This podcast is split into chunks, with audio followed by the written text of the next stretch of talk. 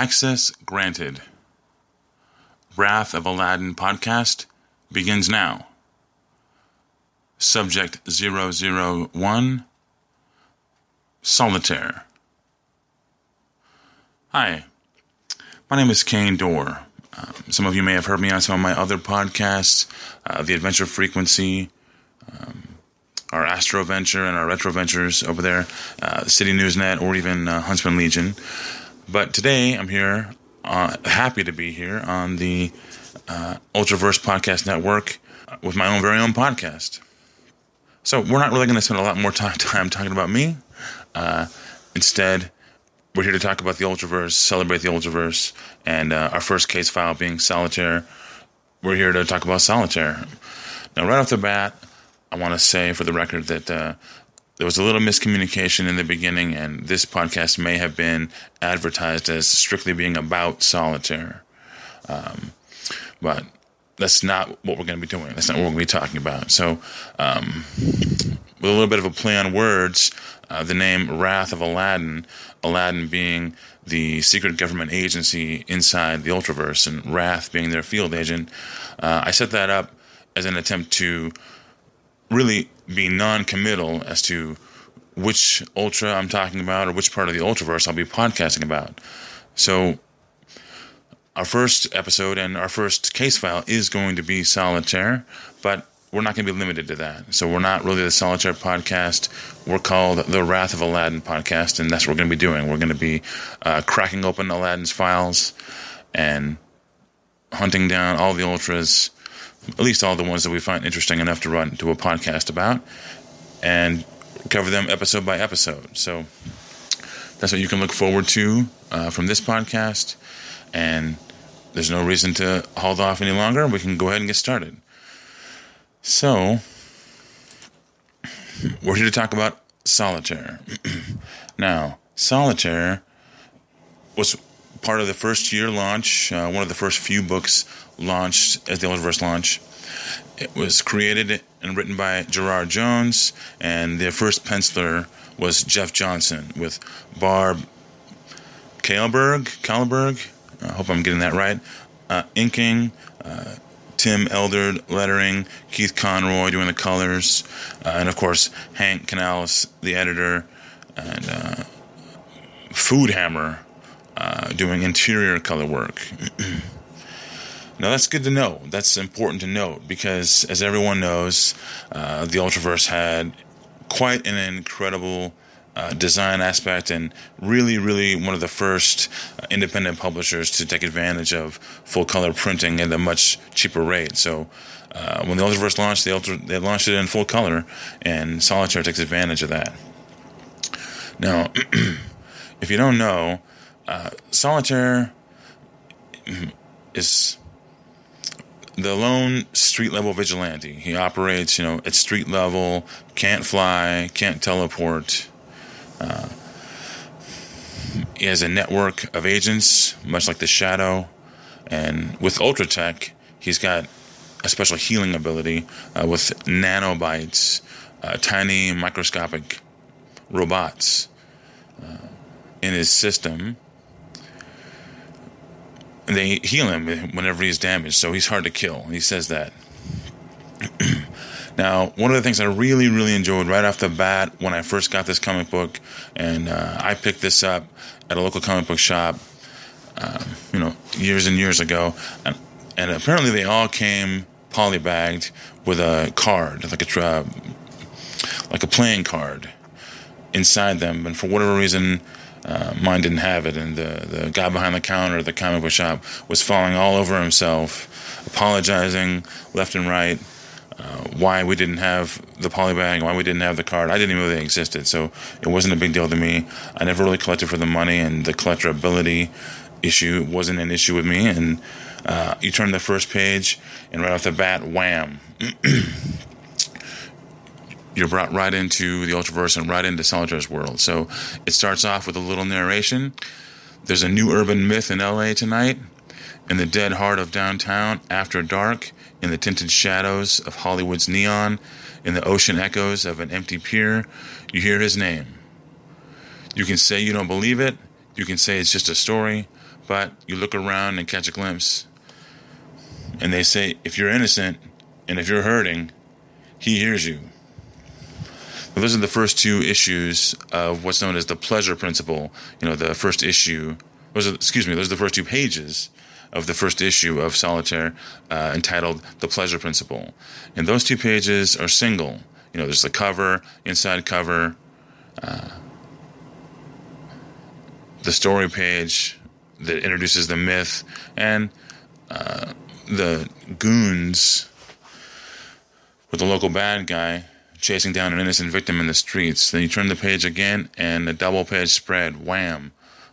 There's Solitaire right there in full color, and uh, quite a bit of graphic effects as, as, well. He leaps up off of a roof um, and just power kicks the first goon right in the face. Uh, they're using the colors and the digital coloring aspect really, really well here to show motion and power and uh, fluidity of the design and how Solitaire is really just kicking the crap out of these guys in no time flat. uh, they try to retaliate. It's clear that Solitaire's got many moves. He's not just uh, a guy who can heal himself uh, beyond all belief. He's a combat. He's a combatant, uh, martial arts, uh, warfare, weapons, that kind of thing. Um, but the goons do their due diligence. They try to bring him down. Solitaire is stronger, faster. He hits harder, and really, he's got him on the ropes, ready to go down when a car comes out of nowhere and just starts blasting bullets. Uh, this guy doesn't even care, too. The shooter doesn't care who he's shooting at. Uh, his own men get shot. Solitaire gets tagged. He does manage to keep the victim safe and does manage to get a shot off. But he's laying there on the ground in what would more than likely be a mortal wound uh, to any other, anyone else, uh, even most heroes. And in fact, uh, the lady that they were chasing, the lady that he saved, comes over and says, "Oh God, oh God, are you?" And he says, "Don't touch the wound." But, but you're, like I said, I'm hard to hurt. Now we're going to take a drive. So there we go, right off the bat, just like a cinematic movie, um, a big budget action, super extravaganza movie that were so popular back then. Uh, that's how what Solitaire is laid out like, and that's how it shows up.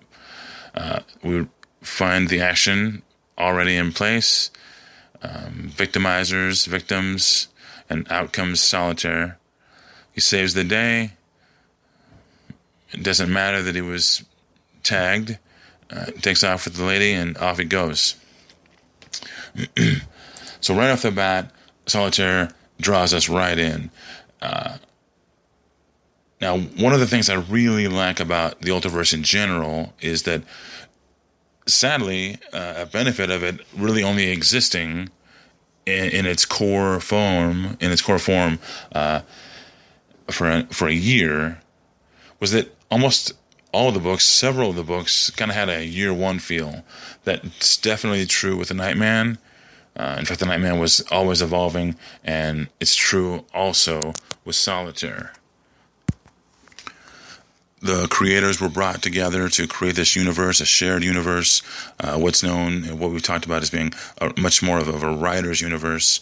And you can tell they're still doing world building, they're still setting things up, and that's happening with Solitaire right off the bat. Um, we jump right to uh, the bad guy, King Pleasure, uh, very much a rich industrialist uh, with a pleasure dome on his property. Basically, whatever he wants, whatever makes him feel good, uh, altering himself with chemicals, um, food, women, what have you. That's it. That's what he's after. That's what he wants. That's his whole goal in life. That's his drive. Uh, the goons that are still alive have to report. Uh, and of course, he's the King Pleasure knows it's solitaire. The legend is real. The myth is true. It's out there and King Pleasure doesn't like it. It's definitely affecting him. It, it, he dislikes it so much that right there on the, the very next page, he's begging and pleading for uh, feel goods. So, where's my feel goods? Where's my feel goods? Right here, King Pleasure. Uh, there they are. He, King Pleasure does not like to feel bad. Now, another great thing about Solitaire is um, he's really d- draws from several successful archetypes from hero characters from the past. Um, my younger self really identified him with uh, as Batman, uh, with a different take on the costume and with the nanobites. But he's also very much like the Shadow. He's definitely got a network uh, of individuals who he has collected throughout his journey uh, so far as Solitaire. Uh, informants, spies, uh, technical individuals who can get things done for him. we start meeting them along the journey as Solitaire displays his detective skills um, he didn't just get a shot off at the goon's car for no reason. He tagged their gas tank, and the gas tank is leaking.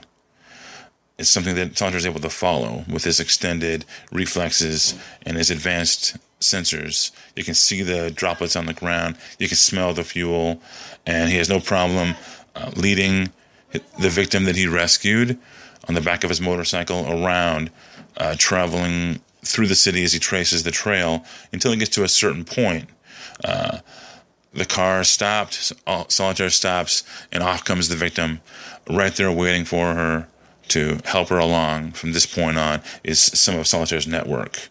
Um, you know, she's a little frustrated. He takes off. She doesn't get a chance to say thank you or uh, give him any praise at all. But that's not what he's after. So that's not his motivation in life.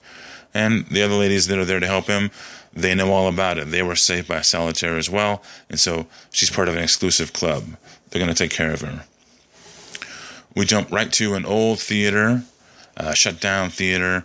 Solitaire drives his bike right in through the garage and into the main uh, viewing area, main seating area, the main theater, if you will, um, at the movie theater. It's definitely closed down, uh, but Solitaire's got his office all set up with his computers and his network is hooked into it. Uh, there's even uh, video footage that comes on and starts playing. Comes on and starts playing as he rolls right in. Solitaire doesn't waste any time; he gets right to work. And here, uh, Gerard Jones, the writer, starts laying the groundwork for the core of this story, and the the core is that Solitaire is a bit of a rogue hero. He's a bit of a Robin Hood.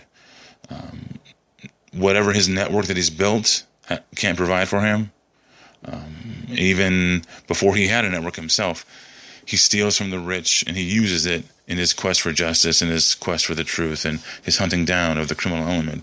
Not just any rich, but a specific rich individual, one that he's connected to. So we're uh, taking from the rich, giving to the poor, and it's highly motivated from Solitaire's past. He's seen something or done something uh, had something happen to him that's traumatized him. You know, a little bit like seeing the, your parents murdered uh, outside of a theater after just watching Zorro. So another um, mass media grab of uh, an architect that works well that's associated with this kind of work, and we, those pieces are mixed up and mixed together and reconformed to create what we know as solitaire right now. as I said before, uh, this is very much a mixed bag of successful archetypes that we've seen previous to to them. This is also very much set up cinematically like a movie. Uh, in fact, it's way ahead of its time, as far as I'm concerned, uh, with how it's set up almost like a procedural episode of a television show similar to CSI or Law and Order, where things are falling in place like dominoes and the facts keep coming page after page. It wouldn't surprise me one bit to learn that Gerard Jones has, uh, you know, specific goals in mind of information that he's delivering on specific pages or in specific panels. That's how well orchestrated the story is. It doesn't take long for King Pleasure's goons to find Solitaire. They bust into the theater just like you would see it uh, done in a huge action movie, um, like Stallone or Rambo or uh, Schwarzenegger or Commando. Kick in the door, high effects, debris everywhere. They're using the full color to their advantage. They're using all the digital graphics that they can use to their advantage. But Solitaire's waiting for him. He's not um, standing around caught off guard with his mask off. He's ready to go. In fact, He's so ready that he's actually playing a game of solitaire on the cards on his desk as they're moving along. The goons are surprised. They can't figure out where he went. Solitaire's all over the place. Again, like before on the street, he drops him from the sky. Boom, bang. He's got everybody on the run. He's taking them down one at a time. And now the hunters are now the hunted once again. We cut to King Pleasure's Pleasure Dome, and a van comes speeding in out of the driveway. Um, hey, did you get him? Did you get him? Everyone's looking for you. Eh, but it's not the goons, it's Solitaire. Solitaire comes blasting right out of the windshield, glass shattering, pieces everywhere. More uh, instances of the colors uh, getting paid well and doing their job really well as they make this comic book. Inside the Pleasure Dome, Solitaire is taking bad guys down one at a time, like John McClane. Bang, bang, they fall. Um, shots are fired. He's not getting tagged again. He, was down and out for long enough. His nanobites were working up, has his system rolling, and he's unstoppable. He's like a force of nature. Finally, all the goons are down. It's just Solitaire and King Pleasure, and of course, King Pleasure's ready. He's got a surprise for Solitaire, and finally, again, Solitaire gets tagged. And here we learn a little bit more. here we start to see things go down. Uh, we learn King, about King Pleasure and what he's really about, why he does what he does. We see Solitaire in action. Uh, we see him get cornered. Uh, the firefight has turned into an actual fire, and now we've got victims people that are not supposed to be there need to be rescued, and Solitaire's got to divide things up. He can't just spend all of his time kicking ass and taking names. So he frees the victims. He finds a way out. That's where his focus is, and of course, it gets caught off guard. And King Pleasure, with uh, the last item on his person, uh, a key to his escape car, he just jabs it right in Solitaire's face. Again, this is the kind of wound that would ordinarily mortally wound someone, leave them on the ground, uh, crying, bleeding. Uh, the fight would be over. King Pleasure would get in his car, he'd drive off and go. But this isn't a normal person. This isn't a normal story. This isn't a normal hero. This is solitaire. The the little robots are working right away. So he steps down, puts his one foot and one knee on the ground. All he needs is a second to recuperate, and in that second, the fire rages out of control part of the foundation of the building comes down, traps King Pleasure, uh, even wounds him. Uh, and since King Pleasure doesn't have nanobites, that's it. That's the end. Um, and here, Solitaire takes the opportunity to give a little jab, you know, dig it in a little deeper. So instead of getting his key out and putting it into King Pleasure's eye, Solitaire takes his mask off. King Pleasure can see that Solitaire is actually someone he knows. Uh, Solitaire is the son of Anton Lone, uh, a very powerful businessman who has visited King Pleasure's Pleasure Dome and uh, taken full um, advantage of all there was to offer there inside the Pleasure Dome many, many times. That's Nicholas Lone, Anton Lone's son. And King Pleasure can't believe that Nicholas Lone is solitaire because Anton Lone is just as bad as King Pleasure. And so now we have the full story. Um, Nicholas Lone, having seen something that his father did as a boy, has motivated him to take on the mask and become solitaire. And when I read this part, when I finally got to this page, um, I was just blown away. You know, of course, this is an epic theme that traces its way back all the way through literature as far as you can go. Father and son, um, dueling it out, wanting to be like one another, wanting to be nothing like one another. Uh, this is this is no different than any other classic literary theme that that you would see. And so here it is playing out, and Gerard Jones has, has reached back and taken a very classic story element and intertwined it and used it here in this advanced comic book. And I personally was just blown away. Um, we've probably seen it more now, uh, but at the time, it seemed fresh and new, something that people hadn't done in quite a while. And as the Pleasure Dome goes up, uh, up in flames, that is, and the victims can be seen uh, leaving. They finally are free. They finally escaped, thanks to what Solitaire did. Uh, Solitaire steals one of the cars, and he races out of there, and off he goes. And now we've got more narration, and it's going to seal up the story and tie it all into one nice little loop and turn it into a singular issue that um, standalone, really. It works as a pilot works as a standalone, and it really introduces a lot of themes and a lot of pieces that can be built upon. So it goes, he feels the itch of the final knitting of his flesh, and he remembers the road, the curve, the accident that was no accident. He remembers the father who wouldn't let him die, and he vows that this fight has only just begun. And that's where issue one ends. and we learn more about his father and Solitaire's drive. Uh, but really, that's going to be for another episode. Um, so there's definitely uh, more to the story between Sol- Anton Lone and Nicholas Lone, and the motivation to become Solitaire, why he's doing what he's doing, how he got that way, and some of it might be kind of surprising. So um, we hope you have you come back for our next episode. Uh, it's a great series. It was fun to read, and it was fun to go back and read it now. So, uh, until we meet again, until the next Ultraverse podcast, until uh, you are granted access one more time to the files of Aladdin, uh, we're signing off.